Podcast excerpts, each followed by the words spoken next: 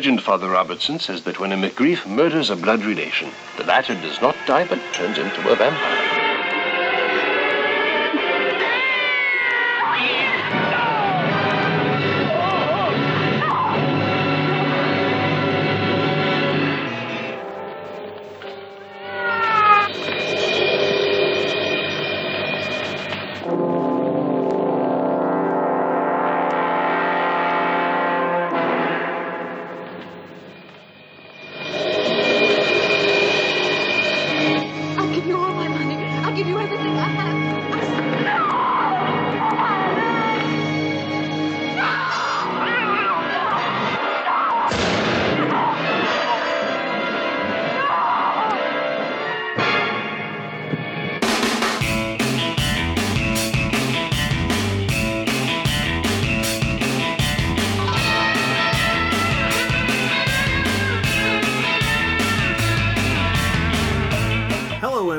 To episode 60 of The Bloody Pit. My name is Rod Barnett. And I'm John Hudson. And we are here tonight to talk about another Antonio Margheriti film. If you don't know who Antonio Margheriti is, we'll get to that in a moment. But I have a vital Octoberish type question for you, Mr. Hudson. Something that everyone has an opinion on and that we need to know yours right here and now, being this time of year. What is, in your opinion, the best flavor of monster cereal? Ah, an easy one. That would be Boo Berry. Ah, we are in it. We are in agreement, sir. And your reasons would be? Because it's the best. Honestly, when I was a kid, I liked Boo Berry the best. Okay. And I liked um, Frankenberry quite a bit. Yeah. Count Chocula never tasted very good to me for some reason. And I'm Hmm. not quite sure why. I just did not care for the chocolate, the, the, the various flavors, the sort of Yeah, subtle yeah. rainbow of brown. It, it didn't quite work for me as well as the others. I liked Fruit Brute too when I was little. I remember that. But blueberry's always been my favorite. All right. all right. Well, I'm, mine is mine is blueberry as well. I, I love the the subtle nuance of the blueberry flavoring. Uh, I, I feel that the, the the Frankenberry, although good, is is a little much of a, a sledgehammer blow to the tongue. But the blueberry, the blueberry is a nice, subtle, nuanced. Uh, layered attempt to entice you into a, a, a flavorful experience. I agree. And plus, Boo Berry has a cool hat. And he also also looks completely stoned. Stoned. Yeah, he does. I was going to say the same thing. He always looks like he has definitely had some boo, if you know what I mean. and I think you do. he's, he's definitely hiding a bong somewhere under the couch. So, Yes. well, this being uh, this being October, I don't know. I, I know that you uh, you've seen a couple of things recently. You wanted you wanted to just mention briefly. Yeah, um, one is an older film that I um, saw on Blu ray recently and had never seen before and just fell in love with, and that's The Hunting Party. Oh, the With, the, uh, the spaghetti western with Oliver Reed and Yes. Gene Hackman. Yeah, Gene Hackman and Candice Berg, and I'd never seen it, and it was one of those deals where Kino had a sale that was eight dollars or ten dollars. Yeah. You know, this looks interesting, and I thought it was great. And then after I watched it, I looked at some of the extras and seeing how like Leonard Maltin rated it a bomb and how it was hated, and it was like, how is this hated this much? I mean, I can understand how it would turn some people off with the violence and the subject matter, but I thought it was just a really and that weird that film. weird scene with the peaches. yeah. that was a bit odd. That was that was an odd sort of date rapey kind of eating a eating peaches out of a jar. kind- It was weird. Yeah, mm-hmm. it would make a man like peaches. Uh, well, and Candice Bergen, but Mm-hmm. nevertheless, I'll never forget the. I I saw that years ago. I have not rewatched it in, man, years and years and years. But what I saw was a was a crappy bootleg, and I did not appreciate the film at the time. But a lot of it stood out, not just because of the the actors that were in it, but I do remember this incredibly cruel moment in the movie where uh, Gene Hackman, who, if I remember correctly, is rather villainous uh, is in bed with this. Uh, I think it's a young Chinese woman, Mm-hmm. and he just he just like puts a cigarette or a cigar out on her skin just just to watch her flinch. Am I am I, am I remembering Uh, that that's right. Yeah. Yeah. Gene Hackman being a bad guy in a western. Who would have thought of that? Who would have thought that would be a good thing? Except Mm-hmm. oh, two or three other directors. Let me see: uh, Clint Eastwood, Sam Raimi. Anyway, Mm-hmm. so yeah, yeah, yeah.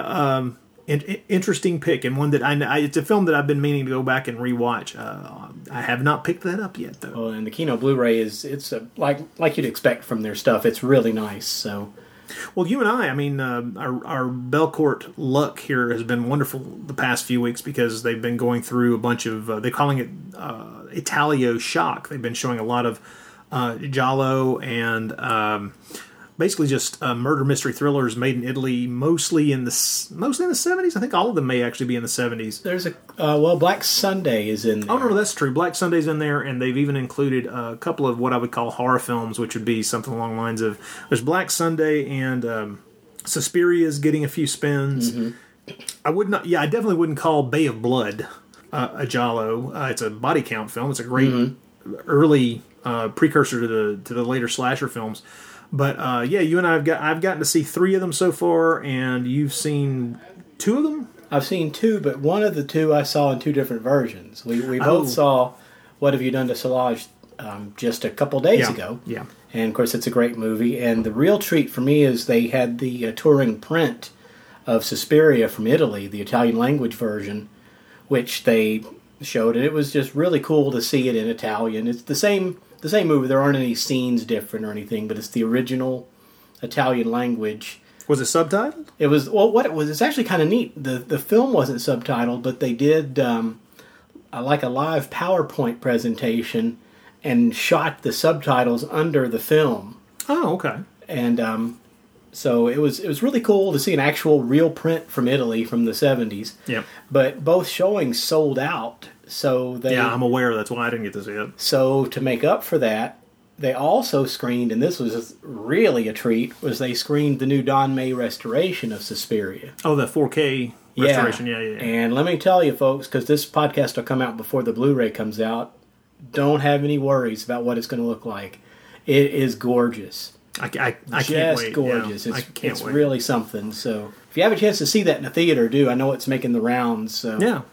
So definitely can't recommend that highly enough. Well, it's it's Suspiria on the big screen. That's a that's Yeah. kind of a given. So yeah. Yeah, and this is really nice. I mean, the textures, of course, the colors just pop right off, and the Belcourt had it cranked up really nice and loud too. They, they they almost had uh, what have you done to Solange cranked a little too loud. I noticed felt, that too. because it's there was a little uh, on the high end there was a little bit of distortion. I Mm-hmm. felt, but uh, I'd rather have that than it be too low. Yeah. But the um, I also uh, got to see uh, "Don't Torture Duck." Don't tor- don't torture a duckling, the Lucio Fulci uh, giallo from '72. Now I'm going to get that wrong. Anyway, uh, great great movie. Another one that I hadn't seen in years, and it was great to see on the big screen. It looked fantastic. And then also uh, saw uh, Sergio Martino's uh, "Your Vice is a Locked Room, and Only I Have the Key."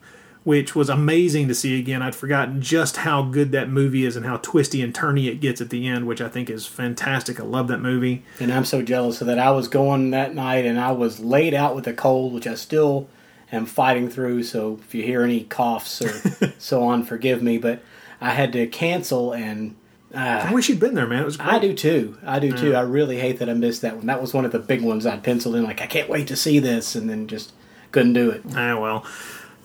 Not everybody has. Uh, we live in Nashville, folks, and we're very lucky to have a wonderful theater like the Belcourt that uh, does all kinds of stuff. There's a number of they every October they also do um, a lot of documentaries. They call it Doctober, and uh, there's a couple of doc, there's a couple of uh, documentaries they're planning to show. That Mansfield 66 67 documentary looks phenomenally interesting. As a uh, that I did not know all that stuff about uh, Jayne Mansfield and uh, her association with uh, the head of the the Church of Satan, which I think is just highly entertaining to uh, to delve into. That's a whole area of her life I had no idea about. I, I knew about her heinous, you know, car crash death, but This happened before that. Uh, I would assume so. It's funny, funny that I would not have. I'm glad you. I'm glad you cleared that. Yeah. I, I was fuzzy, fuzzy on the timeline. I'm quite the expert on this. God. Anyway, that's just sad. So what we'll do now is take a quick break, and then we will come back and we're going to discuss uh, Antonio Margheriti's film Seven Deaths in a Cat's Eye. It's a colorful movie Yes, it is. with some interesting and variable accents.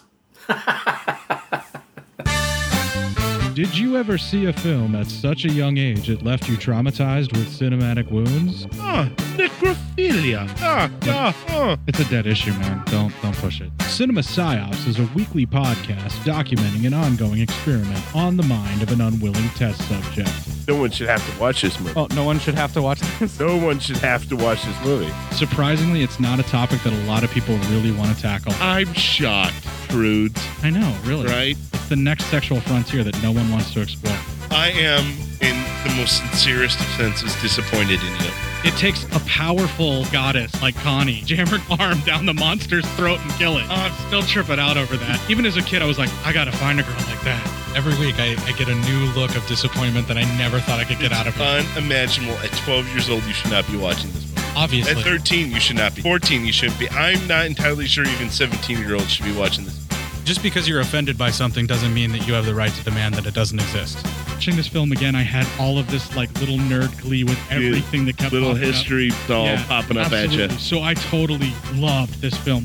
Hey, I know why you you know couldn't see that. It's because your brain's warped from watching this shit at 12 years old. Yeah, this is this is a rough movie. I told you ahead of time when we were getting ready to do it that it was. gonna How be a did you rough watch one. this shit at 12? Because physical wounds heal, cinematic ones don't. Listen to Cinema Psyops. There are a lot of podcasts out there that do science fiction, horror, and fantasy movies, but how many of them are done by somebody who's been watching this shit for half a century? Hi, my name's Terry Frost, and I do the Martian Drive-In podcast, a podcast where I look at silent films all the way through to movies from the second decade of the 21st century. I look at fantasy, horror, and science fiction, and talk about them, sometimes with a guest, sometimes by myself, but always with an eye to the stuff that maybe has slipped off your radar if it was ever on your radar.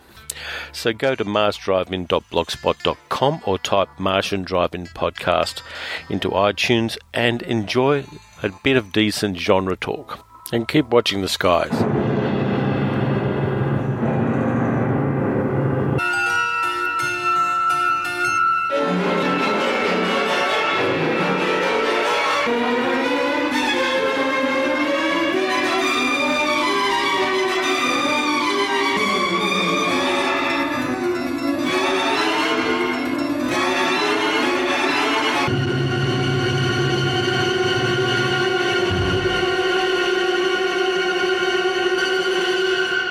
Seven Deaths in a Cat's Eye from 1973 is described generally as a Giallo horror film. Um, I've had my problems with calling it a, a Giallo in the past because, uh, to my mind, uh, Giallos are always uh, urban set murder mystery thrillers. Uh, but then I think back to it, and I'm like, maybe I'm being a little, maybe I'm I'm splitting hairs too finely. With Well, you could go either way. I know when we did our last show, and I, I called it a giallo at the end. Yeah.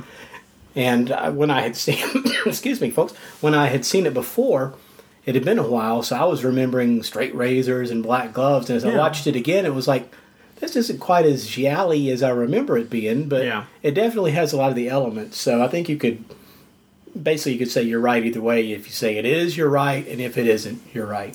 and it's not it it's got um, it does have that element it does have a you know a black gloved killer murder mystery wielding a straight razor to, to slash throats. Um, of course it's got a lot of other elements. And the thing that the thing that really pushes me away from calling it a part of that subgenre is uh, the time period because it appears to be taking place in the, the 1920s or 30s somewhere around in there. Yeah, they mentioned a new doctor named Freud yeah yeah, yeah. at one point, which kind of puts it around in there. and uh, this big Scottish castle where everything takes place uh, doesn't have electricity. They're they're using uh, you know uh, gas gas lighting and uh, you know uh, uh, oil lamps and things of that nature to to light everything. And uh, there's, there there are no telephones around, although there are you know there are telephones because they they have a telephone in the castle, but it's it's it's not like it is now, folks. That telephone's probably in one room. and You gotta go to it, and it's a rare thing to use and considered a luxury to a large degree. But it's um, I guess I guess it is part of the genre to a degree. But there's so many other elements. It's always seemed to be to be much more of a gothic horror film than anything else. that's all right. Mixing various genres is something that I enjoy about uh, European exploitation. I I, I, I I get a kick out of it. This movie's got a lot of that kind of stuff going on. It's um, you know, I don't want to I don't want to split too many hairs. I, I'm I'm a bit of a traditionalist about what uh, Giallo are, but I'm not going to go crazy. Uh, it may be stretching things a little bit, but you know, black glove black glove killer with straight razor fixation. I'm good. I'm good. Yeah, So- yeah. I, I like I said, either way, I think you're okay. and the thing is, you know, Margheriti made several gothics in the '60s, and even you know, Web of the Spider in 1970. Which this felt a lot like at times, as far as the feel and the set design and everything. Yeah, and, and Not a bad thing. No, not a bad thing at all, and it, and it's him doing a gothic in color, which is something that I think that uh, a lot of directors found a certain difficulty with.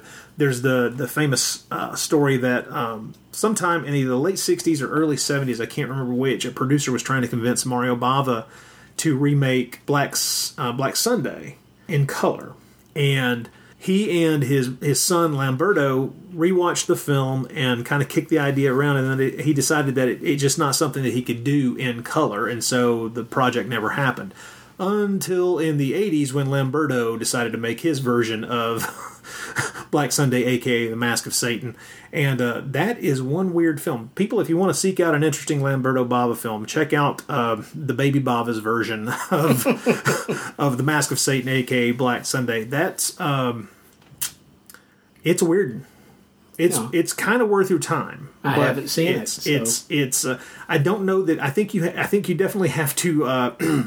Go to the special antenna Ah. to seek that one out. I don't know that there's a, I know- I know there's not a release here in the states. So how did Rodney see it? I, I have an all regions player. That's what it is. Yeah, yeah, That yeah. is yeah, yeah, well, I've got one too. So So there you go. Yeah. So later we'll- on tonight, I might just have to order that from the air and put that in the old playeroo. So um, there are uh, a lot of references in this film, I think, to earlier uh, Antonio Margheriti Gothics.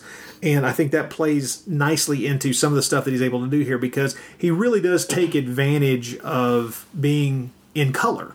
Uh, There's a lot of color gels here. I feel like he's I feel like he's he's going out of his way to kind of play heavily or maybe even try to one up some of the color gel stuff and the color lighting that uh, Bava was doing at the time and that was becoming kind of uh, the, the normal thing to do in this in this genre. There's a man. There, there's that great scene where, oh, you know, we'll get to it. We'll go through the plot in a moment. But I, I I'll rewatching this. I was just really surprised and impressed by. Uh, there's a scene where uh, the camera is underneath two characters as they walk down uh, walk down a couple of steps into a crypt, and uh, they he set up that the, there's uh, sunlight coming through With the stained glass. Stained I've glass actually got that in my notes too. That's beautiful. and it's beautiful. But what's wild is that there are two characters in the shot, and each one is lit a different color. And you know, if you think about it, it makes zero sense from the angle at which the sta- the stained glass is a, is above them and the camera is beneath them. So what we're seeing is ridiculously impossible. But you don't mind and you don't care in the moment because it looks so damn good. But um, the um, this, this is a fun movie. But I tell tell you what, here's what we'll do. Uh, years ago, uh, because folks, I have been doing this for a very long time. Years ago, I wrote a long form review of this film, and I did a, a fairly okay plot synopsis. And I'm just going to use that plot synopsis, and we'll stop. We'll stop at different points as we have different uh, different things we want to toss out and speak on as we go through the plot of the film. Now, are there any snarky remarks in the comments section from the online review? Uh, I don't. I don't, I don't know. I should. I should read those. Uh, everyone knows that there is no good that has ever been gained from reading a comment section on a website. The only thing that There's nothing, sir. it's it's it's trolls trying to find balls to kick. So it's just pointless and stupid. So. So, all right, this is uh, Seven Deaths in a Cat's Eye. I've got a lot of different points to make and a lot of interesting things to point out as we go through the movie, and I'm sure you do as well. Yeah, I'll just sort of jump in. I've got. Well, we may be on the same page a lot. We may we we may very well because I have the feeling this is a uh, very much a uh, uh, a film we're both going to have a lot of affection for.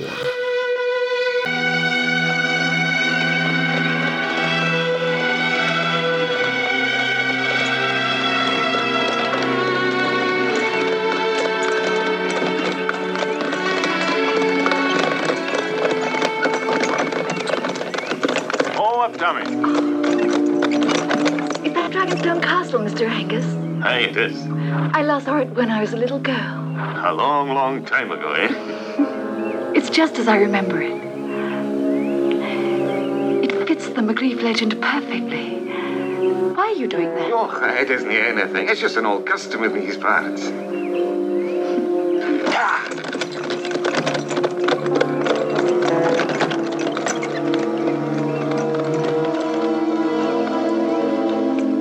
Seven Deaths in a Cat's Eye, 1973. Okay, the film is set in and around, uh, as we've said, a large Scottish castle named Dragonstone. And as the story begins, we see an anonymous man being killed in the castle by an unseen assailant. Uh, he slashed up good. Yep, and that's my first point that I want to jump in on because the movie opens with that gorgeous opening shot with the colors of that Yep. uh, that lamp, with the spider webs through the lattice, Mhm. and the guys scream. It really starts off with a bang. It's just a great, great opening. It, it really is. The, the the blood splashes across the spiders spider Mhm. webs, and it's it's almost a, a statement of purpose. Of we're in color, it's gothic, and it's going to be bloody, and it's Yeah. all there in the first like 15 seconds. Yeah, it's just bang, just right in your face. Really nice way to start the movie. Uh-huh. Well, that body of this person is dumped in the cavernous cellars beneath the castle, where rats immediately start devouring his face. And they Uh, immediately devour him too. They are hungry little guys. I know. It's just like, damn, they've been. It's like somebody alerted them. Hey guys, hang around. I'm going to be dumping a human corpse down here. I need you to help me out here and disfigure Mhm. this body as quickly as possible. And luckily, the cat, who's really good at witnessing murders but not very good at killing rats, doesn't do much to stop them. I, th- I think the cat. This is my theory. That cat who witnesses almost all the murders in this movie, and the rats have struck some kind of accord. There is a treaty. That could be a very carefully worked out, uh, uh, you know, signed in blood kind of statement of purpose. I don't know, but I think that the fact that the cat never makes the slightest move toward any of those big juicy rats down in the cellar means that either he's overfed or he has struck some kind of satanic deal with the rats. I'll be up here. I mean, you be down there. Okay, Dragonstone is the ancestral home of the McGreef family, but the current Lady McGreef uh, is having a little bit of trouble maintaining the place. Seems funds are not as uh, forthcoming as they used to be. Uh, and that that appears to have been a fairly common thing uh, moving into the 20th century Mhm. for these families trying to hold on to these large ancestral estates in uh, oh I know in Europe and I'm assuming Scotland would be the same way. So and that was actually it was so so much out there that it was even a plot on uh, the later season of Downton Abbey. Oh yeah, yeah. That they were going to maybe have to downsize. They did have to downsize the staff, and some of the other estates in the area were possibly being lost. So, But Yeah. Down, Downton Abbey did not ha- did not have a gorilla they call an orangutan, and it didn't have razor slashing murders. Right? no, and that's where the show failed. I know, yeah, yeah. That's. I mean, there was a lot of a lot of interesting things in Downton Abbey. I saw the first season only, Mhm. uh, and I can say that it was intriguing. But uh, the the lack of razor slashing probably is why I never went any further with it. See, I thought that that might happen, so I stuck with it. you held out hope. You held out hope for years. It's going to happen. Thomas is going to pick up a butcher knife out of that kitchen and go And nuts. he is going to go to town. He's going to start with Daisy while she's in the shower. and you were waiting for that. I was. yes, you were. Thomas. Okay, okay, okay. So the lady of the house, the current Lady McGreef, and I, okay, let's let's stop there for a second. The name McGreef. Mm-hmm. It, it's I swear that's a name built to be both Scottish and amusing. Okay, we got the Mac to go. Okay, see Scotland Mhm. and grief to just kind of rub in. Hey, by the way, this whole family, this whole family's got knows nothing but horror and terror. This grief. That's all they ever get. It's never going to be good. Their lives are going to suck. And as the movie goes on, you realize, yeah, they're all they seem kind of cursed. Yeah. Not in the way that the movie kind of sets up in this in this weird little weird little sidebar thing that they do that doesn't really pay off in an in any interesting ways, but. Uh, well, anyway, the, the lady of the, the lady of the house, the place, uh, she's uh, she's recently been rebuffed in an attempt to get financial help from a visiting relative. Uh, that would be Lady Alicia. When the unexpected arrival of Alicia's young daughter Corringa changes Lady McGreef's plans. Now, Corringa is played by the lovely Jane Birkin. Mm-hmm. And it had been a long time since I watched this movie, and I'd forgotten Uh, while I find Jane Birkin to be a very pretty lady, she's a what I would refer to as a typical uh, kind of twiggy late '60s, early '70s waifish model type. Uh, she was a very talented lady. Uh, she made a lot of movies. She was in Blow Up. Yeah, yeah, yeah, yeah, and uh, also uh, you know had that long, uh, long uh, recording career with uh, Serge Gainsbourg, Gainsbourg uh, who is also in this film, by the way, playing uh, playing the uh, not so Scottish uh, po- police captain. we'll, we'll get to the accents, trust me.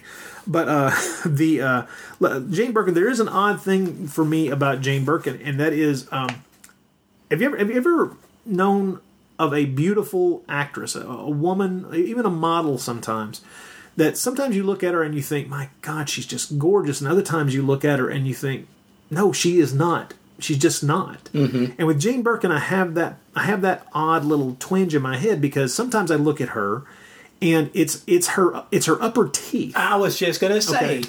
we, we are on the same page. She's Okay, got okay. she's got British teeth. Yeah, she does, and it's really um, sometimes it adds to the effect of her beauty, and mm-hmm. sometimes it does not.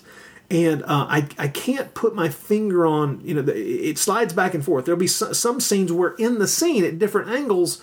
She does not look attractive to me, and then at other angles within the exact same scene, she looks so beautiful that my that my blood boils. I'm just like, oh my mm-hmm. lord, that's a beautiful, beautiful lady but it's it's odd. I'd forgotten that I have that kind of split reaction to her mm-hmm. where she does a fine job in the film. I think she's I think she's great in the movie, but at the same time, uh, you know, one of the one of the one of the reasons you hire a, a beautiful lady like this to put in the lead is that she's going to draw the eye. And she is very photogenic, obviously, and she's someone who uh, you know at this point could, you know knew how to interact with people on screen. She knew how to to to uh, be an actress for film. So you're never bored watching her. There's always something of interest when you're looking at her, and it's not just you know staring at a woman who's clearly a beautiful lady who knows how to move, but she's also uh, there's some there's something about her that that works on screen. She's she's got whatever that ma- that indefinable thing is, and so going back and forth and having that split reaction it was really interesting because it was just another little bitty element that I know may not happen with everybody. Apparently, it did with you, but it's another one of those elements that kind of kept me really interested in an odd way. It's just another little point of interest in the movie that I don't think would necessarily be there for everybody. Right. So I don't, I don't know. And one thing we need to mention too is um, who brings Jane Birkin to the castle? Who's driving the coach? Well, he's called Alan Collins. But that is, of course, just a fake bullshit pseudonymous name for uh, one of my all time favorite Italian actors, a man whose entire list of credits I could sit and spend the rest of my life just watching. That is Luciano Pigozzi. And I absolutely love him. He is, uh, as we've said before, we've talked about him a number of times because holy crap, did Antonio Margheriti like using Luciano in his films. Um, he's often talked about as kind of the uh, Italian Peter Lorre. Yep. And in it- fact, in Italy, Boo Berry is modeled after him. don't start that bullshit. don't start. Don't start with your, your bullshit Hey, jokes. Boo Berry. hey. Blueberry, Luciano, is Luciano Blueberry. Where is he hiding the bong? But he is such a he's a great actor, and he is he ends up being one of the victims in this film. But he he's, he's I love seeing him in movies because he's just one of those great little characters. He's like uh, character actors. He's so great. Uh, he's uh, he's like Victor Israel in Spanish films. He's just one of those guys you can always count on. But he's got this. As soon as you see his face, you never forget him. I mean, they, you know, they may hide him behind you know different dubbing where he's got a he's got a Scottish accent in this. Uh, He's got like a little mustache. And he's got a make him look mustache A in little this. different. and uh, he he's able to pull off a lot of different things. Tr- trust me, folks. If you are, are at all a fan of European horror cinema from the '60s and '70s, you have seen him, and he was in. I mean, he was in The Whip in the Body, Blood and Black Lace, Werewolf in a Girl's Dormitory, Castle of the Living Dead. Oh my lord! For uh, Antonio Margheriti, he was in. Uh, and God said to Cain, that gothic spaghetti western. He was in. God save us. He was. You know, we both remember him from Mister Super Invisible. Ah, yes. He was also in um, the. He was for for Bava. He was also in Baron Blood. He was in uh, All the Colors of the Dark, which is you know an amazing film. Uh, he was in just a sl- he was in Ark of the Sun God. We talked about him in, in, in that film, of course. He was in so many cool films, and uh, he really, I mean, he, especially in his younger years, he really did look like an Italian Peter Lorre. And it's if, uh, it's, it's fascinating to see him in this. And I'll say this: I got to thinking about this as I was watching the movie. Uh, I don't know that I ever got to hear Luciano Pigozzi's actual voice because everything I've ever seen him in is dubbed, of course. And so I have no idea what his voice was actually like. And you know, we, we can joke around a lot about the fact that, of course, he's got he's got a severe Scottish accent in this, as do two or three other characters. when I'm assuming that all of the characters should have Scottish accents, but they don't. Um, he has a Scottish accent. I think the the, the, the two other the two servants, the two uh, the, the kitchen servants, have Scottish accents, and I think that's about as far as they stretched it. Did did uh, the older priest? Did he have? I don't remember, I don't but I don't either. think so. But I do lo- I do love that that that uh, that actor, and he's uh, Alan Collins. Mm-hmm. We all love you, but we know what your real name is. he he passed away, uh, I think, in two thousand eight. Uh, lived at a ripe old age. He was in his eighties, but uh, always always loved seeing him pop up. He's so good. Anyway, uh, now I'm, I'm I'm off on a tear. Okay, that was my fault, but I just had to bring him up before we glanced. Oh no no no! glossed I, over him. I completely that understand. Uh, well, Lady McGrief's plan is uh, she's got she's got the idea that maybe she could set up a romantic match between her son, Lord James McGrief, and the uh, the beautiful young woman played by Jane Birkin.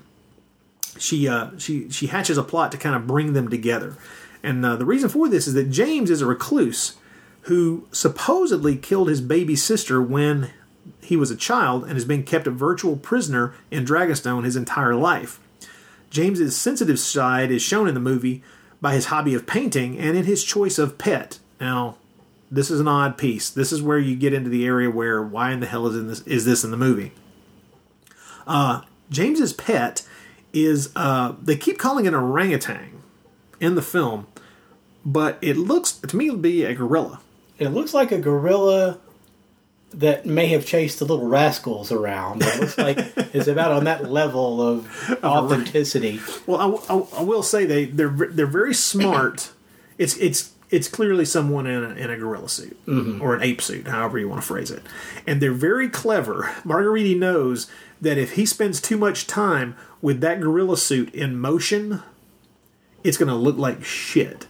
So he does his damnedest to give you only flashes of the gorilla, and when he shows it for any longer than a few seconds, it's being very still. It's, it's sitting and like staring at people, or Mhm. you know, clutching the bars of its cage and things like that, which is a smart move because a, a, a, a little bit of gorilla goes a long way in a film like this, where the gorilla ain't even serving a real purpose. Yeah, this is a movie that could have used an invisible chimp. Uh, yeah, this this could have been an invisible orangutan or gorilla or whatever they Yeah. want to call it. Because an, a real orangutan would have definitely upped the game in this thing too.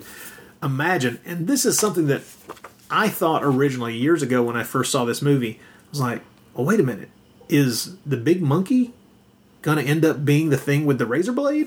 And I was, I guess, I was flashing to Dario Argento's to Phenomena. yeah, like, whoa. I actually had that thought too as you go through the movie because there's of course about a half dozen red herrings that you go Yeah. through and think, ah, that's it. No, that's not it. And I thought for a second or two that that Yep. could be it. Well, the red herrings fly by all the time. There's just enough emphasis on the red herrings to kind of keep each one stuck in your memory with kind of a hint of what's going on. It's, there's so much strangeness having some of these weird things fly by. I mean, just the idea of having the house cat uh, witness most of the murders, if not all of the murders, is mm-hmm. weird in and of itself. And the fact that they fold the the house cat into kind of the legend, the kind of horror legend that surrounds this rather cursed family is pretty cool as well. But let me let me get back to the let me Yeah, get back we're to getting, going way off the plot already. Yeah, yeah, yeah. Back to the part where the mother of James is trying to hook him up with his cousin. Right, right, right. Which is that will work out great. because incest is best. That's right. Good lord. Well, anyway, so James is a bit of a messed up guy, and I'll be honest, I really like James as a character. He's he's he's such a fucking pissed off guy. Plus, he's dreamy looking. This is a handsome fucker. Okay. Uh, Lord James McGrief is played by uh, an American actor named Hiram Keller, and uh, he's from Georgia. Did you know that? No. Yeah, dude was from Georgia. I think he had, uh, I think his father was actually like in state government in Georgia. Very handsome guy. Uh, made his bones. Uh, spent uh, uh, in uh, theater production, uh, big theater production of Hair. Sadly, died of liver cancer in the late '80s. Um, yeah, apparently, yeah. Sad, to, sad to say, but uh, very handsome guy. Very well thought of stage actor, and honestly, I think he's quite good in this movie as He well. is. Yeah, he's got kind of a almost a Jim, uh, Jim Morrison sort of air about him. Yeah, yeah, yeah, yeah, yeah. yeah. You're right. I, that, that that's exactly the, uh, the the look they're going for for him. And uh, although they, they, they do a good job of kind of, of of keeping everybody in in period, yeah, he's he's a handsome man in the Ja- in the Jim Morrison mold. And uh, he's he's quite good in this. And I, I looked over his credits, and I don't know that I've seen him in a lot of other things, although he did a number of films. His dubbing, he's you know the, the, the English dubbing is quite good, and he's I'm not sure if that's his voice either. The voice matches really well. I'm wondering if he's one of the actors who actually dubbed his own voice because it's a really good performance and the, the vocal performance is extremely good too. But I will say that, that part of that may be this is a period of time when when the English dubbing done for Italian films was extraordinarily good. Uh, you may have noticed in the opening credits of the movie a credit for additional dialogue by Ted Rusoff. Now, Ted Rusoff is is incredibly famous. He was a great uh, voice uh, voiceover uh, uh, direct, director. He not only did a lot, I mean, like a lot of voices in this movie. I mean, in, in a lot of Italian movies. Uh, he was kind of uh, in control of like you know directing the uh, the ADR stuff, all the all the, the, the voice looping for most mo- like just tons and tons of these movies. And he's kind of famous because he did participate in a lot of these movies where he would write extra dialogue as they were dubbing to to, to like smooth over plot get points him- and to, and to get them to match what was being said. yeah, exactly. And uh, he actually gets an on-screen credit for this movie for additional dialogue because his contributions, I guess, must have been considered to be that important or that influential in how the how the film was shaped when they you know when they went to the editing bay. But the uh, he's very good. I forget which uh, voice. I'll I'll look it up here in a minute. But uh, Ted Rusoff actually is uh, one specific voice in this movie, and I can't remember which. And uh, the priest, but I'll I'll, I'll I'll look it up here in a moment and find out. But um, the dubbing in this is very good. I would like to know. I don't know, but I would like to know if Hiram Keller, uh, who plays Lord McGrief, if that's actually his voice or not. I can't remember. Watch it turn out to be Ted Rusoff. but back to the plot. So uh, James is um, getting getting set up to uh, hopefully uh, bed his bed his cousin. I think his mother thinks that this will calm him down, but really, I'm not so sure she's looking for him to calm down. It's so much just we need an heir.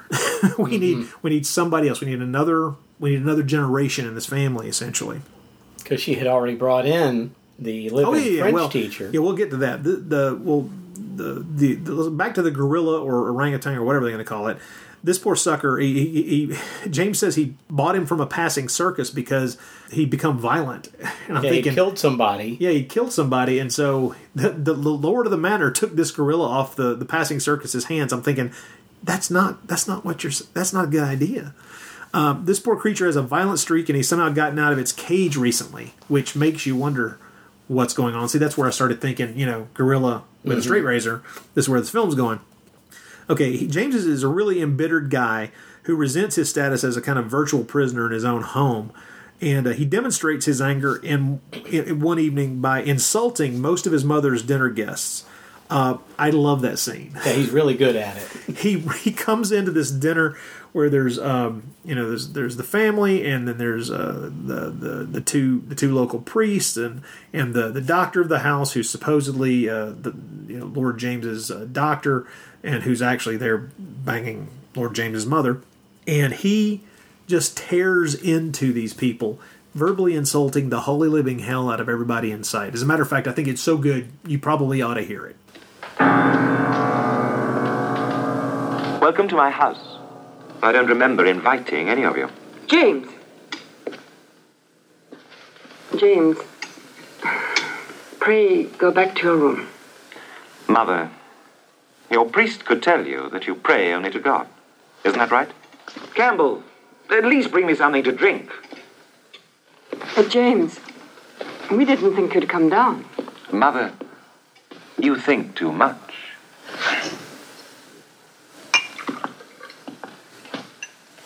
I hope you all accept a toast to your health, as you obviously don't give a damn about mine.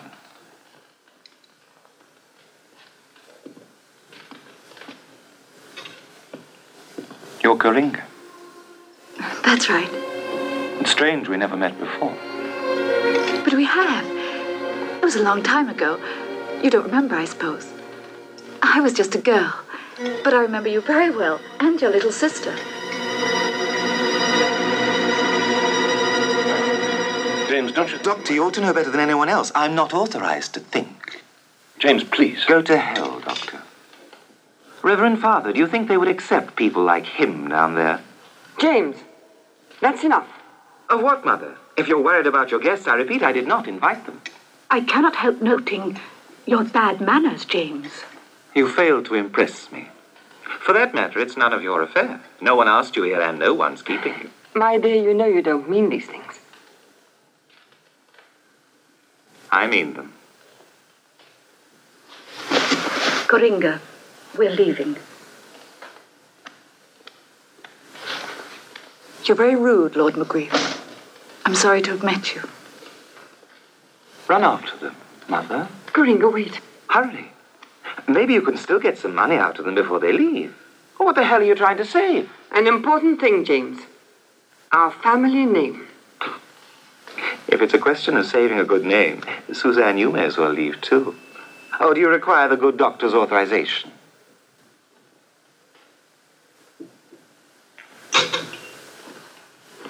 I think I'd. Uh, perhaps it's best. Please excuse me.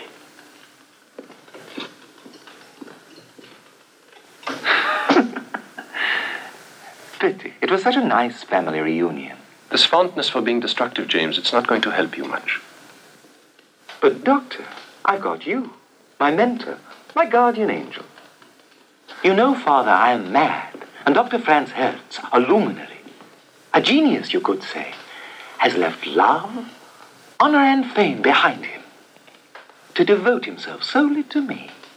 Isn't that moving? I believe you've drunk too much, James. What else have I got to do? Don't you keep me locked up? Didn't you get me into a straitjacket just because my mother is ashamed to admit that her son, a McGrief, might be mad, eh? But I am mad, and you can't blame me if I seek my own destruction. Thou shalt not destroy that which the Lord has created. I don't find you so terribly mad, my lord. On the contrary, you seem rather strangely lucid, even though I may not appreciate all you say or do. Father, you surprise me. You're not just another puppet. Listen, James. If I stay on here, it is only out of fondness and admiration for your mother. Doctor, you move me strangely, so please stop. I can't stand it. Please excuse me, Father. The Laird McGrief of McGrief now takes his leave. No, no, no, no. Please sit down. I only regret that I don't leave you in good company. Good night. Very strange, young man. Strange? He's mad, Father. Quite dangerously so. Let me explain. Uh, well, as you as you can hear, the only person who seems to uh, be able to get any respect from uh, Lord James is the newly arrived village priest. Um, he, he doesn't tear into him for some reason. I guess it's because he's he's so newly arrived that he hasn't built up any resentment. Yeah, he doesn't have a toward lot of material on him yet. Although I'm sure he's taking notes. The object of most of the Lord's vitriol is his personal doctor in residence. That would be Franz, played by Anton Diffring. Mhm. Anton Diffring, you've seen probably in roughly a thousand films. Circus of Fear, Man Cheat Death, Man Cheat Yeah. Death. Um, ooh, oh, the the the Amicus werewolf film from the mid '70s. Oh, and now the screaming starts. No, no, no, not the, the No, not that one. Um, Um, Tarnation with Peter Cushing and um, Beast Must Die. The Yeah, Must that's Die. it. I'm sorry, I was thinking of those Amicus things. Yeah, yeah, yeah. Well, Anton Diffring is great. He is the he's the the doctor. He's uh, the the doctor Franz. He's got the dual responsibility of uh, treating James's supposed madness and serving as Lady McGrief's lover.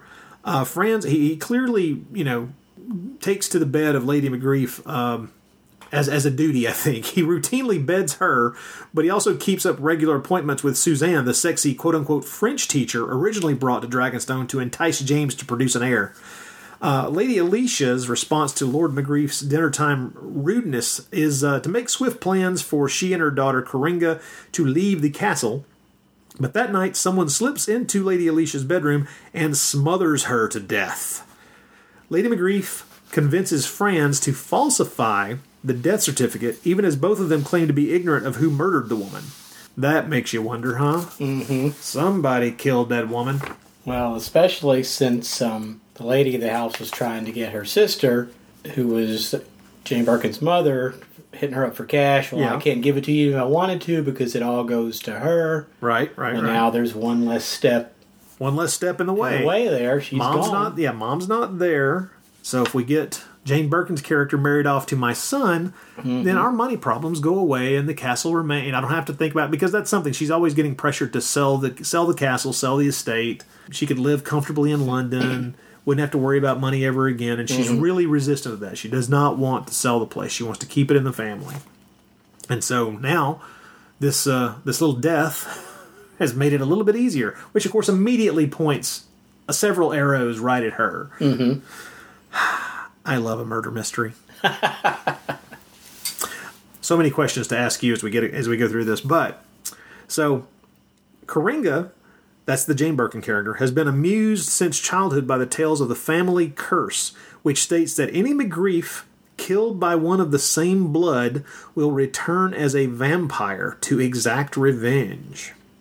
Now, that is a plot line that makes you think we're going to get some supernatural shit in this movie. And I don't want to spoil too much, but don't hold your breath. Yeah, don't don't look for too much of that. There's there's there's some interesting stuff going on in this movie, but if you're hoping for vampires, well, outside of a really great dream sequence, Mm-hmm.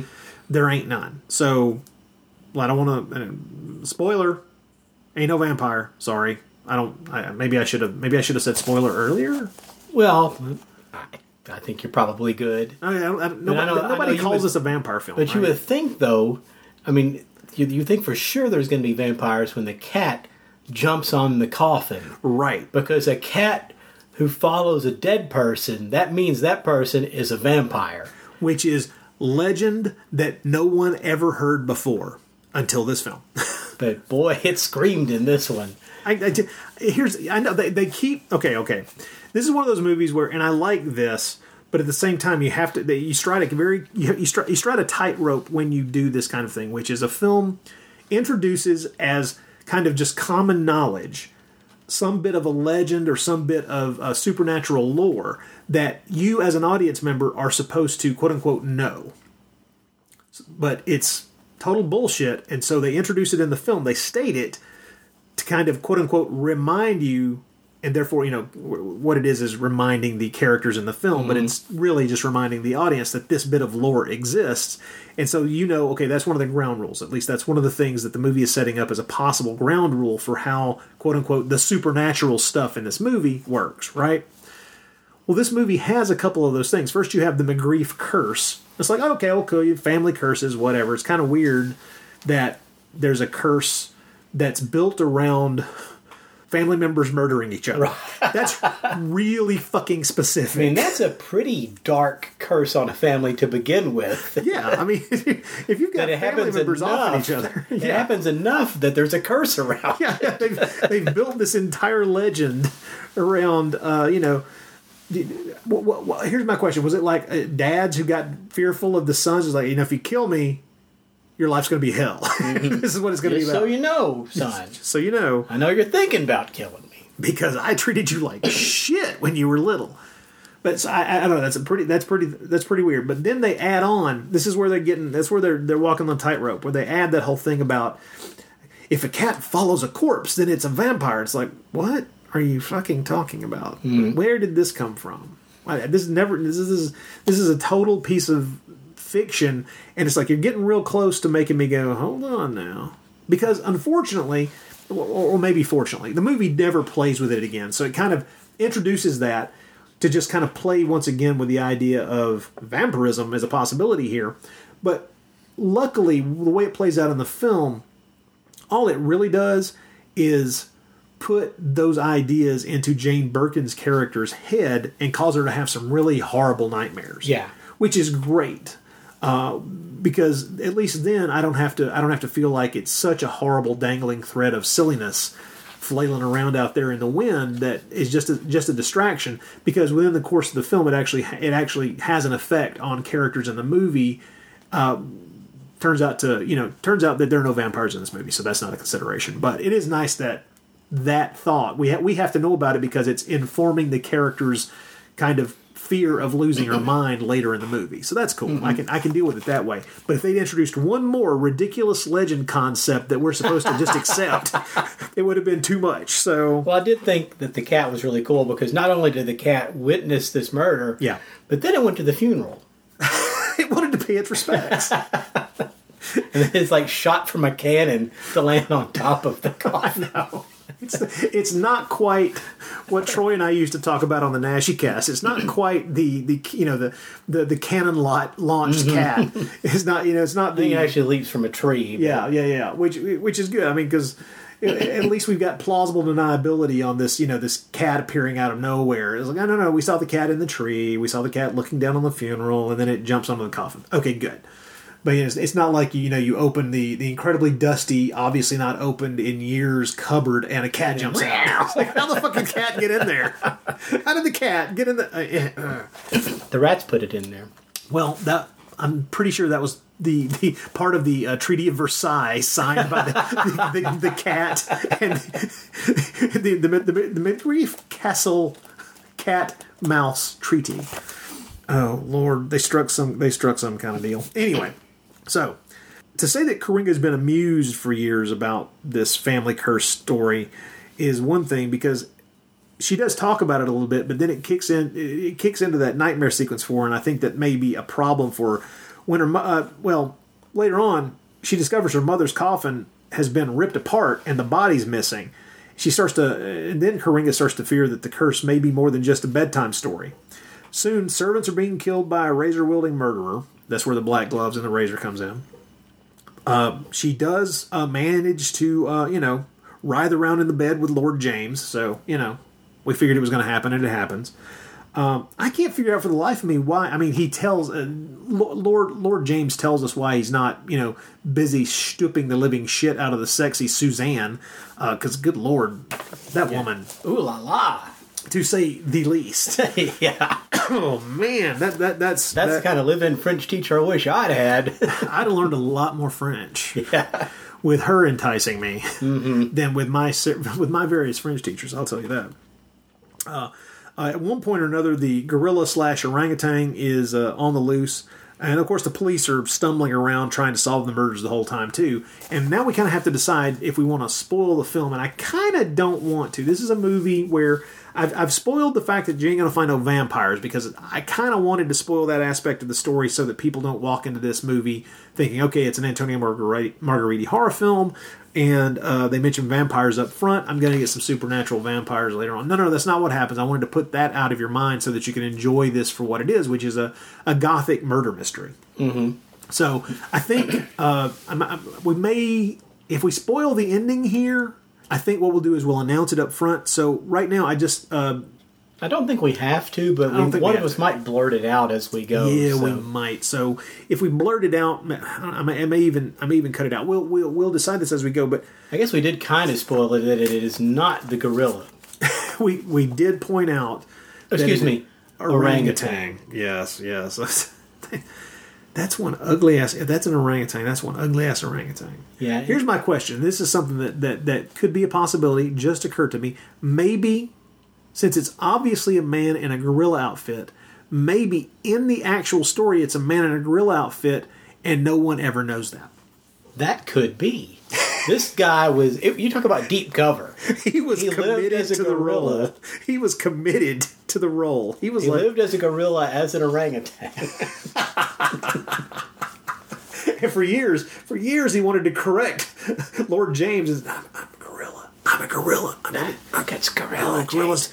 It's, like gorilla. maybe he'd believe it if I scrawled gorilla in some of that paint. No, Maybe if. I flung poop at the wall and made the word gorilla from the scat. that would be good. Let's talk about a few points that I'm I'm I'm kind of I find I find of interest of this uh, in this film that are uh, kind of to the side in a weird way. First, a little a little surprised and very happy that no animals die on screen in this movie. I thought the same thing as well. As soon as it started and I saw rats, it was like, well, one of those guys is going up in flames before this is over.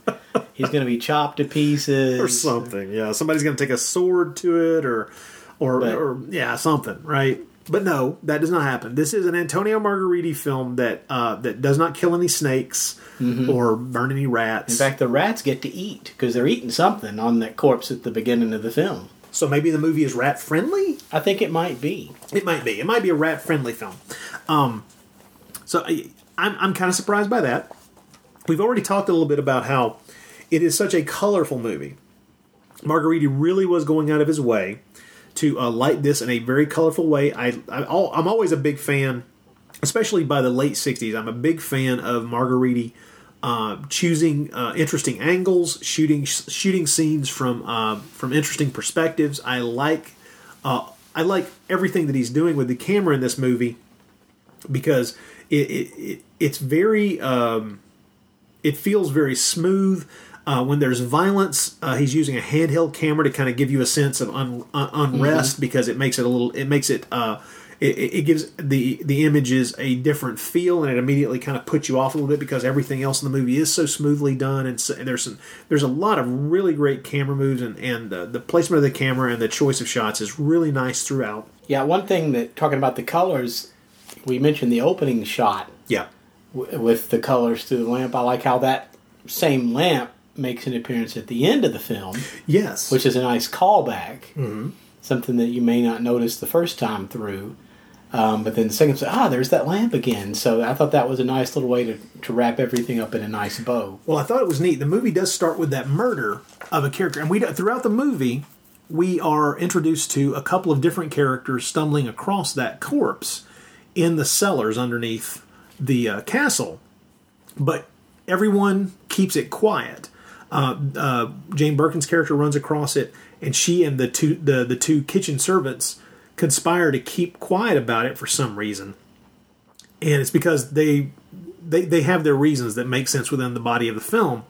But what's neat is that um, that keeps reminding you that hey, there's this unsolved murder at the beginning of the movie that the main characters are only tangentially aware of. They don't even know Mhm. the, they don't even know who the body is. They don't know who that corpse is, and so that is that's the that's the the opening mystery that gets solved at the end that wraps up all the other other mysteries as well once you find out who that corpse is, uh, that's the that's that leads to the solving of who the actual murderer is. Yeah, and in fact, I'm going to have to spoil it. Okay, At okay. the end of the movie, spoil, spoil. That, that corpse Turns out gets up, and it turns out he's been the guy setting all the traps.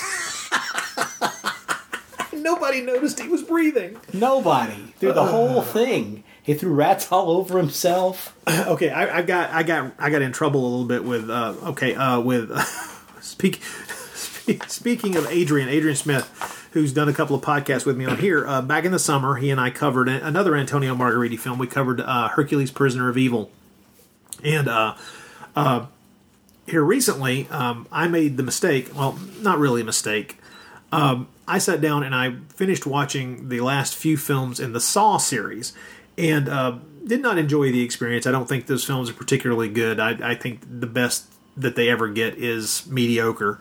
Uh, I don't. I, I think the series is, you know, was incredibly financially successful for various and sundry reasons that have absolutely, nothing to do with the quality of the films. But one of the things in a discussion online uh, about uh, the various movies that was a fairly general conversation I did uh, in a uh, while speaking with someone who was a fan of the first movie, which I thought was miserable. Uh, I did say that I found the that everybody seems to think the ending of the first Saw movie was just this incredible ending. It was a real shock, and I was like, no, I thought the ending of the first Saw movie was incredibly stupid, and then I explained why. And Adrian jumped in and said, "Hey, man, spoilers! I still haven't seen that movie, and I kind of want to." like, oh shit! I'm thinking, man, that movie's like, what is it, 15, 16, 17 years old, and it's like, okay, I gave away the fact that there's a dead body that isn't dead at the end of Saw. If the movie hadn't already been broken, as far as I was concerned, that breaks the film Saw right in half and makes you realize that it's it's a stupid, stupid script. But trust me, Saw had ruined itself long before then. It's- it's- but yeah, the idea that yeah, let's just have that body pop up and and actually be alive. That would be that'd be great. That'd be Mhm. that, that would be awesome. He was willing to let the the rats eat his face just to be able to stand up and surprise everybody at the end of the movie. That'd be great. Well, he's just like our killer in the gorilla suit. He's devoted. He's devoted to his role. That's right. He's gonna sell. He's gonna sell being a gorilla slash orangutan, and he's gonna sell it hard. That's right. He's selling it real hard. They'll exhume the body, Mary. They'll find out the truth. I'm a stupid idiot, a total imbecile. Why did I ever sign that certificate? I wouldn't be in this mix up now. Why do you say that? I'm afraid. I admit it. This is homicide. Murder. That means an inquest. Then there's no worry at all, dearest. Don't forget that the people around here still have a great deal of respect for the name I bear. I'll see the inspector myself tomorrow. Believe me, there'll be no further talk of exhumation. First was your sister, followed by Angus. Only who killed them, Mary? I have no idea, Franz. Only it was not my son. But it had to be someone who profited by it. It could be quite the contrary. Someone wants the end of Clan McGrief. One of the criticisms leveled against Giallos most of the time, and one that I can understand and honestly I do agree with, is that most films in the genre revolve around a murder mystery that there is no way the audience can solve. In other words, the movie always holds back detail or uh, information in some way or another that keeps the audience from ever being able to be ahead of the characters in the movie. In other words, it's not like an Agatha Christie story where you might be able to dope it out if you're clever enough, if you if you notice certain things, if you pay attention in the right way. There are a number of giallos that are that way that you can figure out, right? That you can, if you pay attention, if you're eagle-eyed enough, you can spot, you know, the killer in Deep Red. You can spot uh, this, you know, you, d- different things like there are movies in the genre that allow you to dope things out but most of them don't play fair.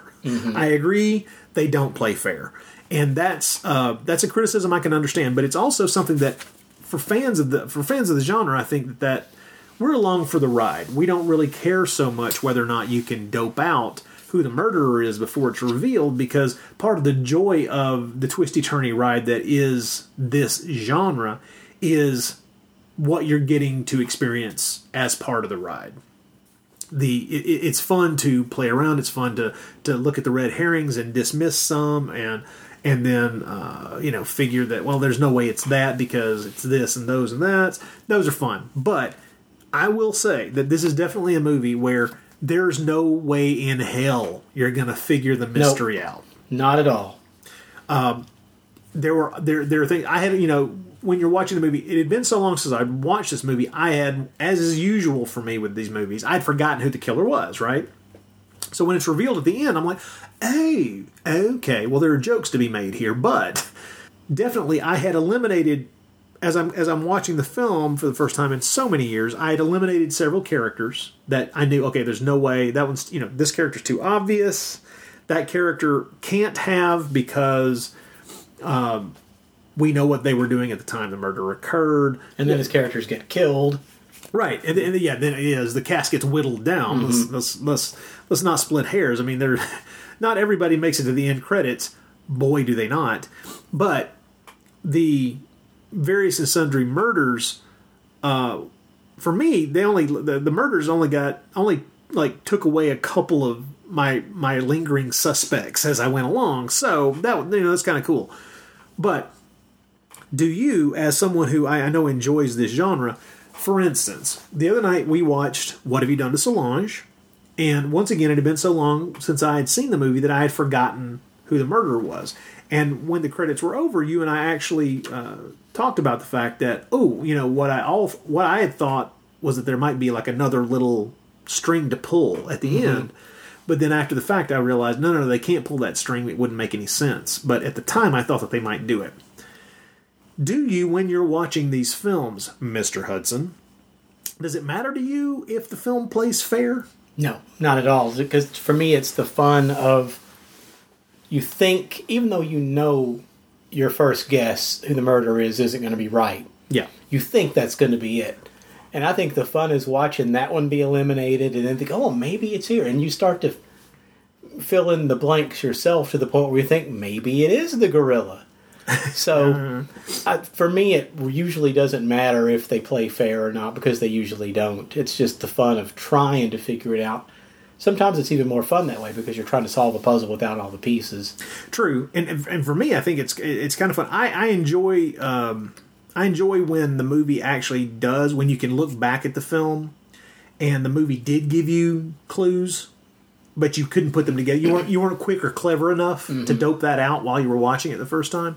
I, I like that as I like that aspect of a film that that manages to do that to you. But like, what have you done to Solange? The character who turns out to be the murderer isn't even introduced to us as a speaking character until the final third of the movie. Mhm. So there's no there's no way that the film goer could have sat there and go, "Wow, we've been paying attention to that character since the very beginning," and you know, the, wow, all of those suspicious things that I ignored really were trying to tell me Yeah, something. they're all right there. And Well- this one, it definitely doesn't. Because after I watched it the first time, mm-hmm. of course, I rewatched to take some notes and pay attention to more things. And I went back with that in mind. Like, okay, it's like the second time you watch Fight Club, right? You start to notice all the clues. Oh yeah, yeah, they're scattered throughout. And this one, it's like, well, there still aren't any clues. No, I no, didn't, no, I didn't no. miss anything. And that's and like I say, I think it's it's the enjoyment of the ride that is that is the whole point of this to a large degree, and that's that's great. That's that's why we're watching these films in the first place. At least I think. Another thing I'd like to point out or think about, which is um, throughout the the, the the title of the film is Seven Deaths in a Cat's Eye, and one of the you know one of the major plot points is that we have this possibly supernatural element, which is this cat does seem to be around witnessing all of these murders. And I think it's neat that the cat kind of becomes the the herald of impending violent death in the movie because past a certain point, especially after the second one, you start to think, well, so every now and then when we're following this cat around the castle, are we about to see another murder? Mm-hmm. And sometimes we are, and sometimes we aren't. And that's a nice balancing act to kind of keep you off, you know, off your game and kind of wondering whether or not you're gonna, you know, you're about to see another slashing murder. Um, what did you think? I will say that I think that uh, the film, although it does have some nice, you know, rather thick tempera paint style blood, uh, I did actually, I was a little surprised that it wasn't a little gorier. There's not really what I would, I mean, this is pretty safe violence for the most part. Yeah, it's pretty much just red paint splashed on somebody. Yeah. Or thrown against the wall. I think there's one shot where uh, there's an appliance applied, or maybe two. I mean, if you ignore, and I don't know how you could ignore it, if you ignore the rat, the rat chewed face, which I guess maybe you can't ignore, so, but there's really only one shot or two shots of characters whose throats have been slashed, where they're you know they put some you know appliance, um, a Mhm. makeup appliance on the neck to to uh, show you the wound, and nothing's lingered on for very right, long. So. Right. Um, and and the film is much more interested in playing around with uh, bodies. You, we, the audience, knowing where a person was murdered and that body no longer being there and being discovered somewhere else, like in a coffin that it's not supposed to be in, or something of that nature. The movie's much more interested in uh, playing around with the mystery of why are these bodies being moved, who is doing this, um, because each you know each one of those things you're reading as a clue to help you figure out who the bad guy is, who's the murderer. And uh, I think that it's fun that this one very much uh, had me start to think as I'm going back through it because, like I said, I had forgotten the ending. I started to wonder if we were watching the effects of there being two people working in tandem because, um, like I say, the movie leads you down a few paths that turn out to be dead ends.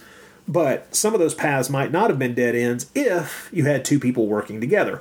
And playing with that idea, you have the Franz character, the doctor character, who could be plotting with the hot French chick, or he could be plotting with the mom because we already know they've kind of already fudged a death certificate to make things go a little bit more smoothly with her sister's death. So maybe these two are working together. Maybe there's, you know, an aspect of their relationship we're not privy to. I don't know. But uh, I did think it's great. I'm not going to steal credit for this, but someone did point out online that uh, the, they thought that um, possibly Ridley Scott kind of took the idea of the cat witnessing the murders and kind of incorporated that into Alien. Now, I'm not sure that that's necessarily true. I don't think he necessarily had to have seen Seven Deaths in a Cat's Eye to get that idea. And that's that idea may have just been part of the original screenplay from Dan O'Bannon and um, oh darn, I've forgotten the other fellow's name. Um, the fellow who wrote the screenplay with Dan O'Bannon. Oh my goodness, I've blanked. And so have I. Oh well, at any rate, um, my, Right my now, the listeners are screaming at us. yes, they they are scream away. Can't hear you. Can't hear you. That's But right. In space, no one can hear you scream. har har. and in Dragonstone, it's Dragonstone. No one can hear you scream either. So there, except the cat. the cat can see you too. Now, speaking of things that I think may actually have influenced something else, one shot in the film that I think may have been really influential in something else is the bit where Jane Birkin has locked herself in a room and someone with a straight razor is trying to get in. Oh yeah, yeah, yeah. And they put the razor through the door and they're trying to lift the latch with it, which is played out a lot longer in Suspiria, but it's way too close, I think, for it to be a coincidence. Yeah, because this is uh, this is four years earlier, Mhm. and yeah, yeah, yeah.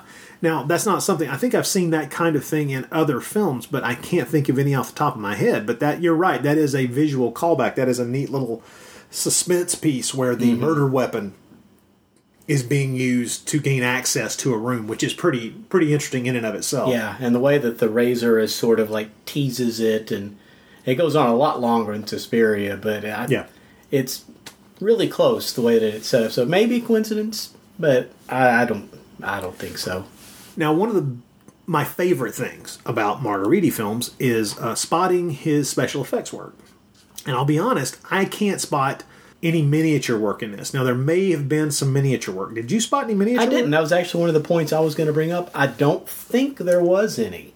Everything looked pretty set bound. Um, yeah. I didn't see any space where there would have been any. Um, unless possibly like that stained glass ceiling that we were looking at through the mausoleum. Oh, that that's a possibility, I guess. Something yeah. like that, maybe, but there weren't anything like big shots of the castle from the outside that were miniatures. No, there's a lot of there, there's a lot of that stuff is on on actual locations. yeah, you I can mean, tell those are real. yeah, that's a real yeah. castle, but there weren't any that that look like miniatures or well done miniatures. I, I don't think Yeah. there were any in there. Um, and the reason I ask is that I think the the place in the film where Margheriti really got to play with creating some interesting special effects is that fantastic Yeah, dream, dream. sequence. Uh, it's it's when Jane Birkin's character has this nightmare that her uh, dead, her smothered dead mother has returned from the grave and is talking to her. Um, and of course, one of the great things about this, of course, we both watched this. I'm assuming off of the the, the uh, Blue Underground disc, uh, which uh, put the entire film back together again. It there are a number of sequences in it that were uh, incorporated from the Italian version of the film that weren't dubbed into English. The film was shortened down, and there so therefore there are a few scenes, uh, something under three or four minutes of the film, that were trimmed out and therefore never dubbed into English. And so when those when those sections of the movie come up, they're subtitled, and so that becomes very easy to spot which sections of the movie got trimmed out. And a couple of the scenes you can understand they don't you know, they didn't necessarily have to be there. Um, but the uh, dream sequence, weirdly enough, was one of the scenes that was subtitled, which means that it got trimmed out of the American version of this film, the English language cut. And that that would be devastating to me because I think that is a wonderful, wonderful sequence, and it's beautifully shot, and it is creepy looking. You've got that actress, uh, uh, co- coming back, you know, as this ghostly form of the character's mom, and talking to her and, and warning her that the curse is real and all this, that, and the other. And it's shot through flames. It's really effectively done. It's a great sequence. And like I said, that's the only spot in the movie where I see the special effects hand of Mhm. Margheriti coming into play beyond just you know the the, the rats eating the corpse or uh, the, the throat slashing or anything like that. Those are those are the only special effects that I see. Those are the only scenes I see Margheriti getting to play in that field again. Yeah, other than that, not much, which was surprising. And although it didn't jump out at me, but near the end, I was thinking, I haven't seen anything like you would expect from his stuff. Yeah. Another thing to note is that one of my favorite things to spot in uh, European movies from the 60s, 70s, and 80s are the little bits where we are no longer on location. If we've been to uh, England or Scotland or Ireland or France or wherever to shoot exteriors, inevitably once we're back on sets, we're back in we're back in Italy, and uh, that's where they get into some trouble because English is a second language. And so, one of the funnier things that I noticed in this film is that um, the name of the family is McGrief, which is M A C, and then Grief with a large G, R E I or I E F, F two Fs. And uh, one of the things I noticed is that uh, the name McGrief on the mausoleum is two words M A C space grief. And that is a fuck up. I don't. I don't mean. I don't. I, I like I say. It doesn't. It does not break the film in any way, shape, or form for me. But uh, that is not the way that name is is spelled or laid out. That is not the way that is. That that would not be the way the family name is put on the mausoleum. So yeah, keep that in mind. And what it, what kills me is there are several times we see the name in the movie where it's either handwritten or etched into something else or written down or whatever, and it's done correctly. I guess none of the people in that scene, which is every other character in the movie, looked up and noticed it. no, it's just the set designers. Yeah. The people who built that mausoleum set. Well, no, someone that could have looked up and said, "Wait a minute, is that how it looked when you saw it earlier?" No. well, it's it's not as bad as you know seeing signs that say "Do no entry." Yeah. Or or noticing uh, like one of my favorites is um, in um, the Living Dead at Manchester Morgue, where you're you're, you're looking through uh, beveled glass in someone's office and you're seeing what's written on the beveled glass from uh, you know in reverse because it's it, it's facing the other way.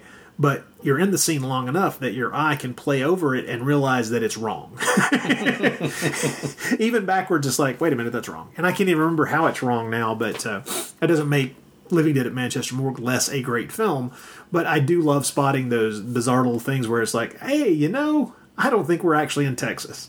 or, mm-hmm. you know what? I think that's poor English. That's poorly translated, and no one caught it. Well, one thing about this movie that where this movie didn't fail, but where I think there was just a failure in the cosmos was that there were no sequels starring Serge Gainsbourg as the detective. Now let, us talk about that. If people aren't aware, uh, we mentioned it up up at the top. Uh, Jane Birkin and Serge Gainsbourg, Gainsbourg were uh, an item. They were together for man like 13, 14 Pretty long years. time. Yeah, until about 1980. Jane Birkin was actually her first husband was actually John Barry, the uh, the film composer, Mhm. who who did like most of the James Bond movies up through the uh, the early 80s.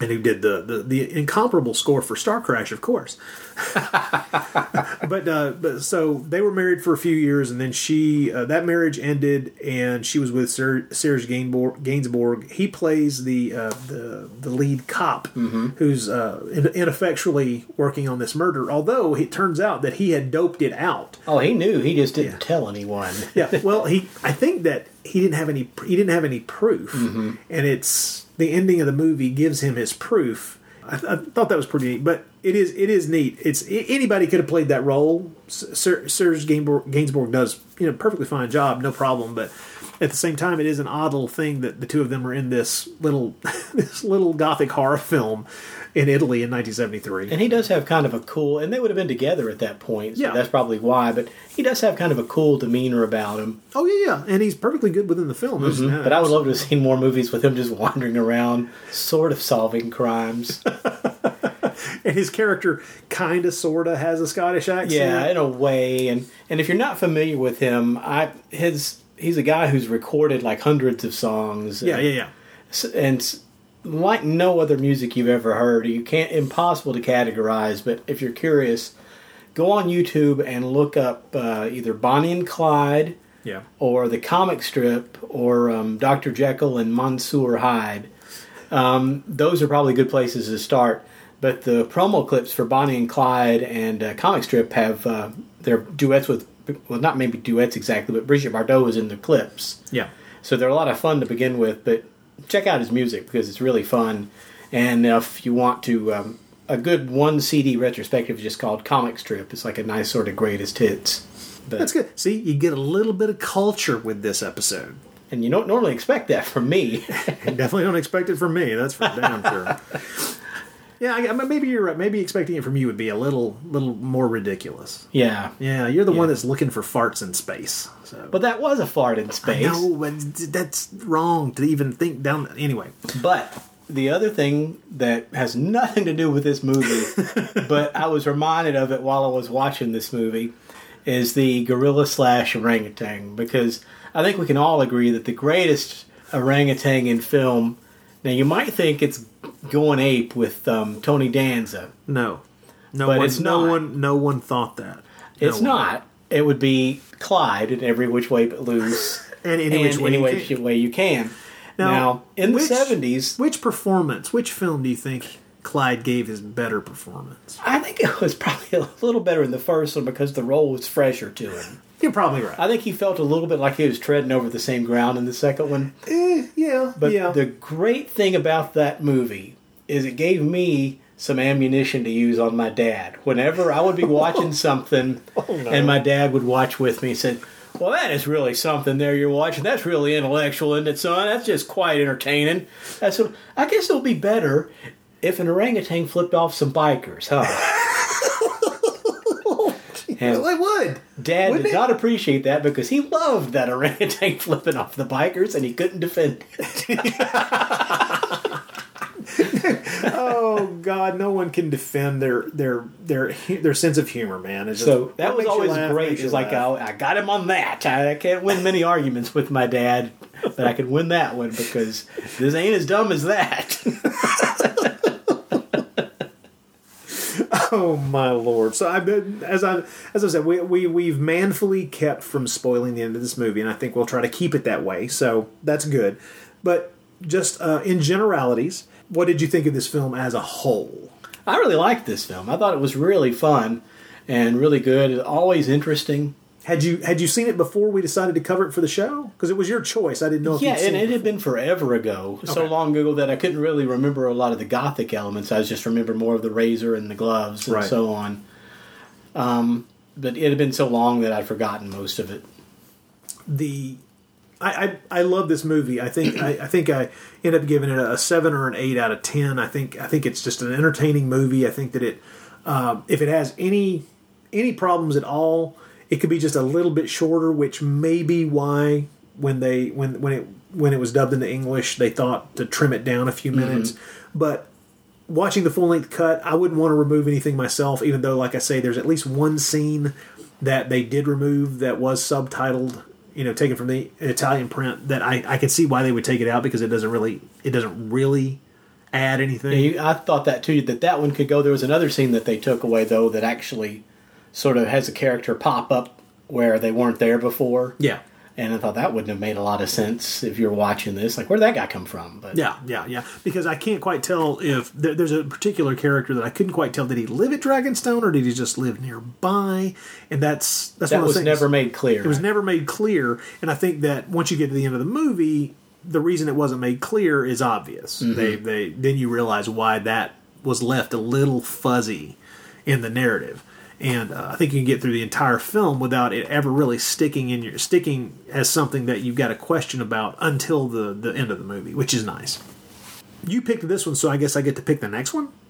I think so. Although, do we want to rate this one? Oh, I, I like I say, I'd probably give it a seven or an eight out of ten. Yeah, same here. Um, my only, it's not a complaint about the film and all, but the uh, the DVD is ripe for an upgrade, which I think there's one out overseas. So I'm surprised this one hasn't uh, hasn't been Blu-rayed here. Uh, I assume it will eventually happen, just because it's uh, it's got a number of points of interest to make it sellable. Mhm. Not just Jane Birkin, but you know, this, there's the Jane Birkin, Serge Gainsbourg thing. There's the you know the the the weird aspect of it, the the the, the gothic horror aspect of it. The there's an the, there's there's just I mean, you show anybody the trailer for this film, and you're going to get you know you're going to get some interest because it is so colorful and, Mhm. and uh, there's a lot of really nice things in it. There's there's pretty people and bloody deaths, so I think that generally that's going to draw some more interest than average. Yeah, those are two great tastes that go great together. yes, and, chocolate and peanut butter, of course. I would probably give it about a seven, seven and a half as well. Yeah, yeah. This is this is a really neat film. This is one of the this is one of the ones where it's obvious at this point Margheriti's been a director for over a decade, a, a film a film director for over a decade, not just a special effects man, and he's clearly gotten to a point where he feels so comfortable that he's able to play around. He, he he's always known all the mechanics of filmmaking. There's no there's no stiffness here. I think we both agree for various and sundry reasons that his early films like the the Gamma One film and things like that when you start looking at those they're they're rather stiff. There's reasons for them to be stiff because of the, the speed with which they had to be made. But there's also the stiffness of uh, a young director who's really being careful about getting the movie on screen, getting the story told, and, and getting things into place. Um, and by this time, he's done he's done enough films. He's he's made so many films at this point, and uh, had his name on a few films that you know he was only kind of overview overseeing. That he's kind of uh, kind of figured things out to a degree where he, f- he he's making really entertaining films, and it feels like he's really in the groove. It, I, I think it would be really neat to watch uh, if you can get a really good copy to watch Web of the Spider and this back to back because they're very different stories, but they're both color gothics. Yeah, they would make a nice double feature, and of course, Web of the Spider coming out on Blu-ray soon. Yeah, yeah, yeah. I'm very curious. I'm very curious about that set because uh, I, I I do fear it's going to be. I do fear that it might be one of those movies where we we don't get as good a release as I'm hoping it's going to be because what I want is for Web of the Spider to blow me away visually. Yeah. and uh, because it's so clearly made to do that, and yet every print of it that you can find is muddy or cropped or anything like this. That's another thing about this is like Web of the Spider. This one shot very widescreen. This is shot 2.35 to 1, and so was Web of the Spider. And it's like, you know, there's a part of me that just wants a good looking print of Web of the Spider that's in the correct aspect ratio so I can finally appreciate the full image. But if you like Italian Gothics with uh, some weird elements and, you know, man in a gorilla suit slash orangutan suit, then you're good. This one's going to work for you. Yeah, I think so too. And one last thing we probably need to address before we wrap it up, because I know we ticked off at least one listener last time when we made remarks about uh, uh, Margaux Hemingway's looks. Oh, oh yeah, that's right. Um, Yeah. We didn't say Jane Birkin was ugly. Oh no, no, no. We didn't say. that. We just said, you know, it, it, don't, don't, don't hate us for that. She's definitely. I mean, Margaux Hemingway was ugly, but Jane, Jane Birkin's a, a very pretty lady. You're just you're just trying to push buttons now, Mr. Hudson. Well, just Troy. Uh, although, as Troy very well put, say, yeah, like you two would have kicked her out of bed when you were 14. By the time I was 16, I would have kicked her. No, I Yeah. no, I would not. Uh, I wouldn't have known what to do with her. Really, I would have tried. I would have tried anything. But yeah. yeah, no. Although, if I woke up looking at Margaux Hemingway's face in the bed, I'd say, oh my gosh, somebody put a Vincent Price shrunken apple head in my bed. Oh, you are a child of the 70s. God save us all. Po- okay, hold on. People, we're going to take a quick break. We'll come back very briefly and uh, try to decide what Antonio Margheriti film Mr. Hudson and I will talk about next.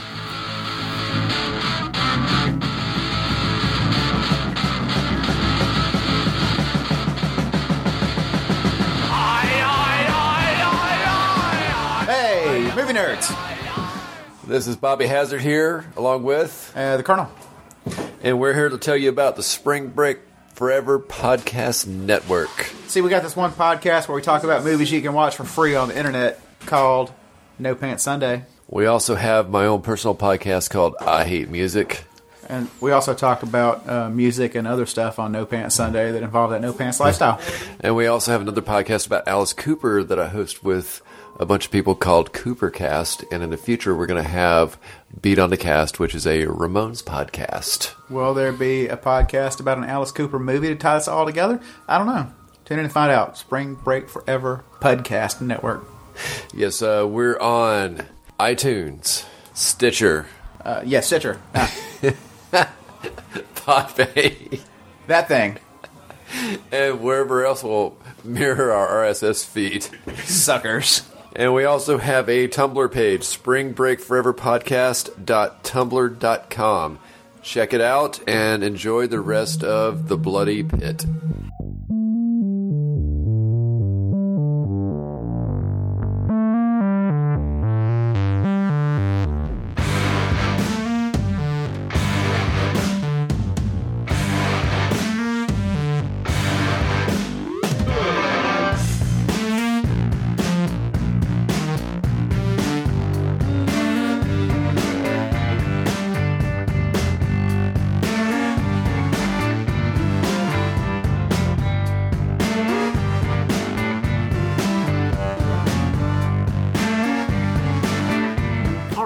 Did a number of Margheriti films this year. We did more than we did last year, but we didn't do as many as we probably should have tried to do.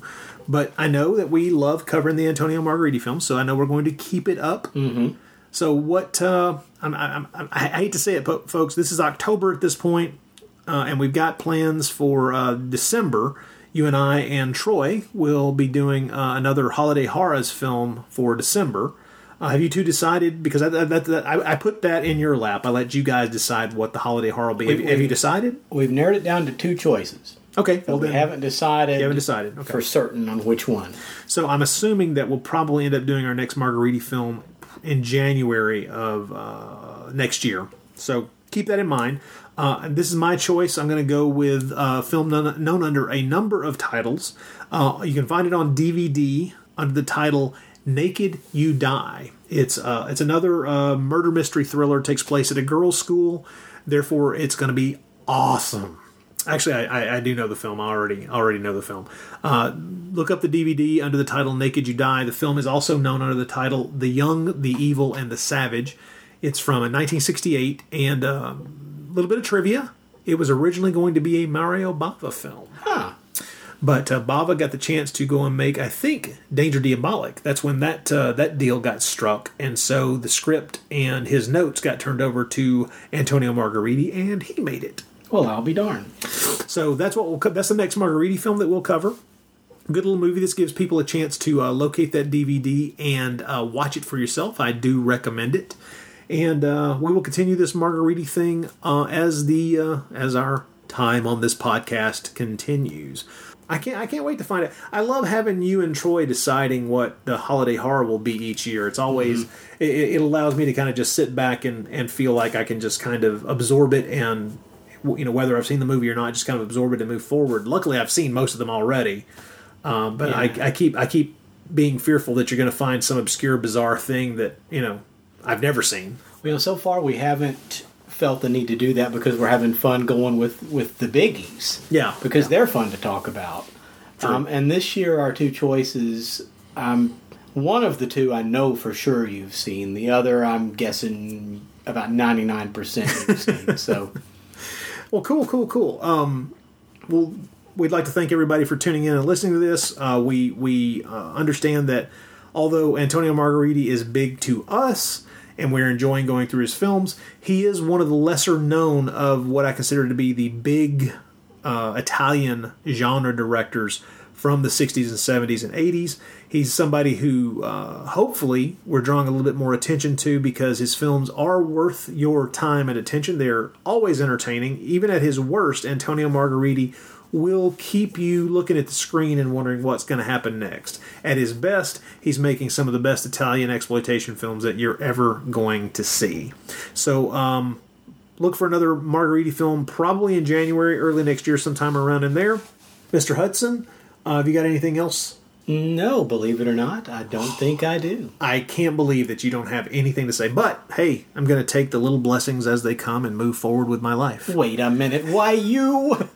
yes, you shimp bastard. Thank you. Thank you once again, Mr. Hudson.